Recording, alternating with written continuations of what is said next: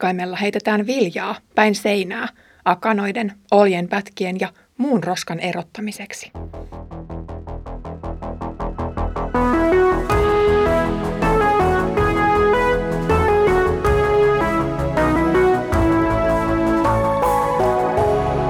Kirjoitusten pauloissa. Oikein lämmin tervehdys Kirjoitusten pauloista podcastista. Olen Iida Halme, tervehdin sinua nyt kansanlähetysopistolta. Ja luen kanssasi mitäpä muuta kuin Sakarian kirjaa.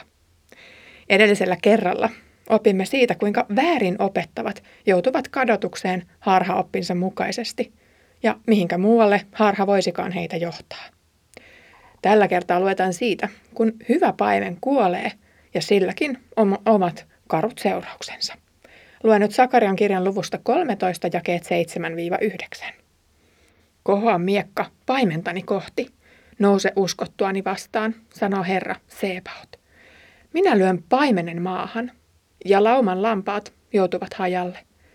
Pienimpiäkin vastaan minä kohotan käteni. Näin sanoo Herra. Kaksi kolmasosaa tämän maan asukkaista joutuu tuhoon ja kuolee. Vain yksi kolmannes jää jäljelle.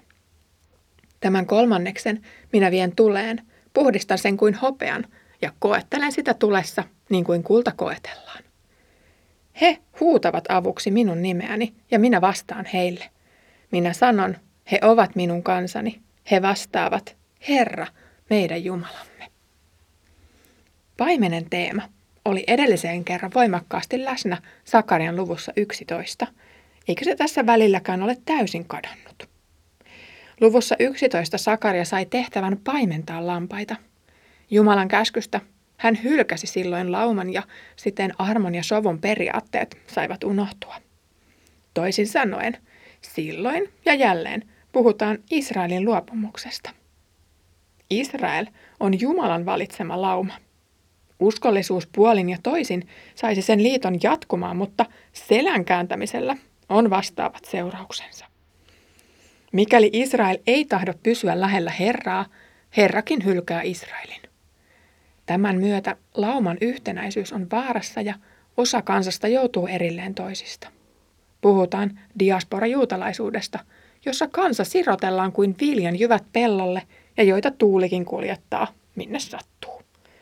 Jumala ei kuitenkaan luovuta tässäkään vaiheessa, vaan höykyttää ja höpsyttää jäljelle jääneitä kuin siivilässä ja erottelee sieltä uskollisimmat jäsenet omikseen muiden lennellessä kauemmas lupauksista – ja elämän ytimestä.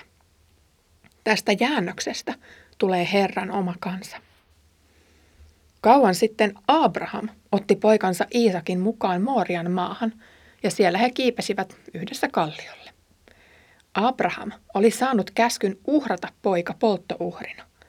Miekan ollessa jo koholla, Herra keskeytti tilanteen ja antoi tämän ainoan pojan tilalle eläinuhrin.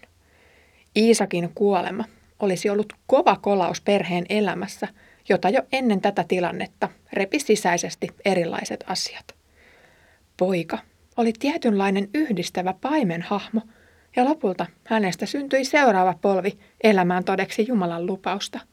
Sinun siemenessäsi tulevat kaikki kansat siunatuiksi. Nyt annetaan karu lupaus, jonka mukaan Israelin paimen aiotaan pistää hengiltä.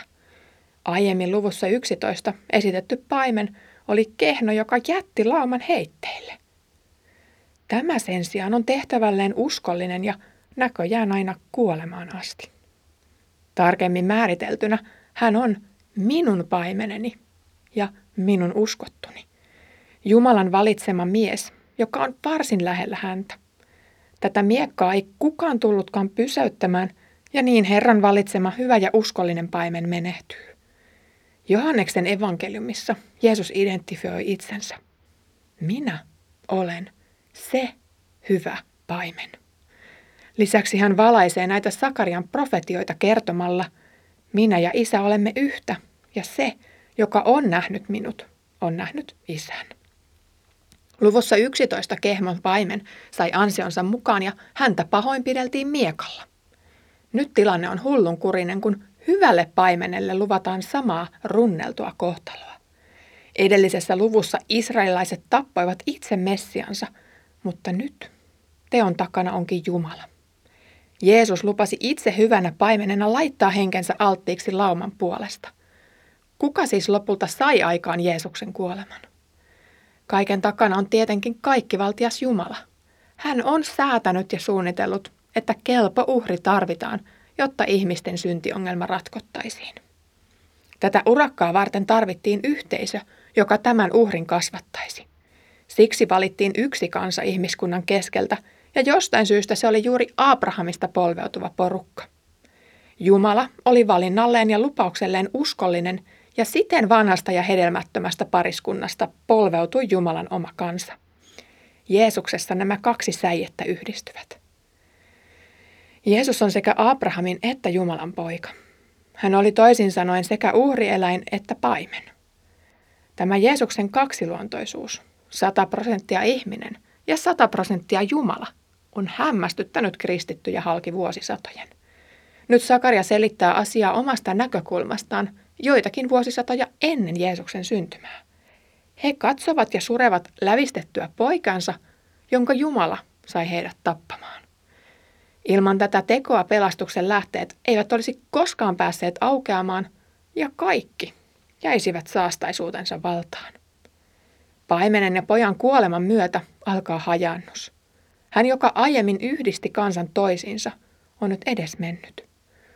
Puuttuva lenkki tässä ketjussa puuttuu ja sitten koko kuvio katkeaa. Keneen pitäisi nyt katsoa, kun hänet on laitettu silmiltä piiloon? Mistä toivo, rakkaus ja yhteys kumpuaa? Hajannus on ennustettu myös liiton ehdoissa. Viidennessä Mooseksen kirjassa todetaan näin. Mikäli kansa hylkää Jumalan tekemän liiton, Jumalan uskollisuus katoaa ja hän lyö heidät joka puolelle.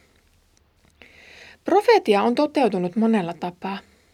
Esimerkiksi opetuslapset olivat piiloissaan ja pelossa, kun Jeesusta tultiin vangitsemaan. Heidän johtajansa kadottua he eivät tienneet, miten päin enää olla. Kun Jerusalem tuhottiin 70 JKR, moni lähti sieltä liikkeelle eri puolelle tunnettua maata. Tänä päivänä juutalaisyhteisöjä on ainakin läntisessä maailmassa hyvin monin paikoin.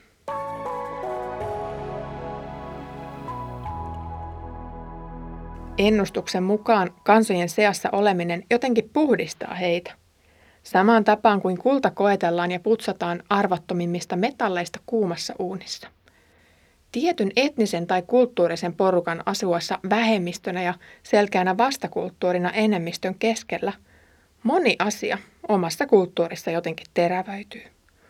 Ulkosuomalaiselle ruisleipä, sisu ja salmiakki nousee arvoon arvaamattomaan.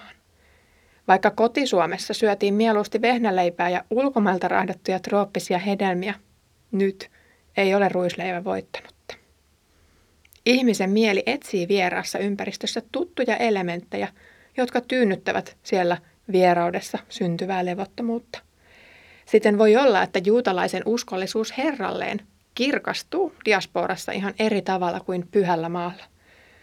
Toisaalta vastakulttuuriin on myös helppo sulautua, kun ei ole vanhoja tuttuja normeja olemassa. Siten toteutuu se profetian kääntöpuoli. Toiset luopuvat ja toiset sitoutuvat entistä lujemmin. Kiitos kun kuuntelit tänään Kirjoitusten pauloissa podcastia. Opimme, että paimenen kuoltua lauma joutuu hämilleen ja eksyksiin.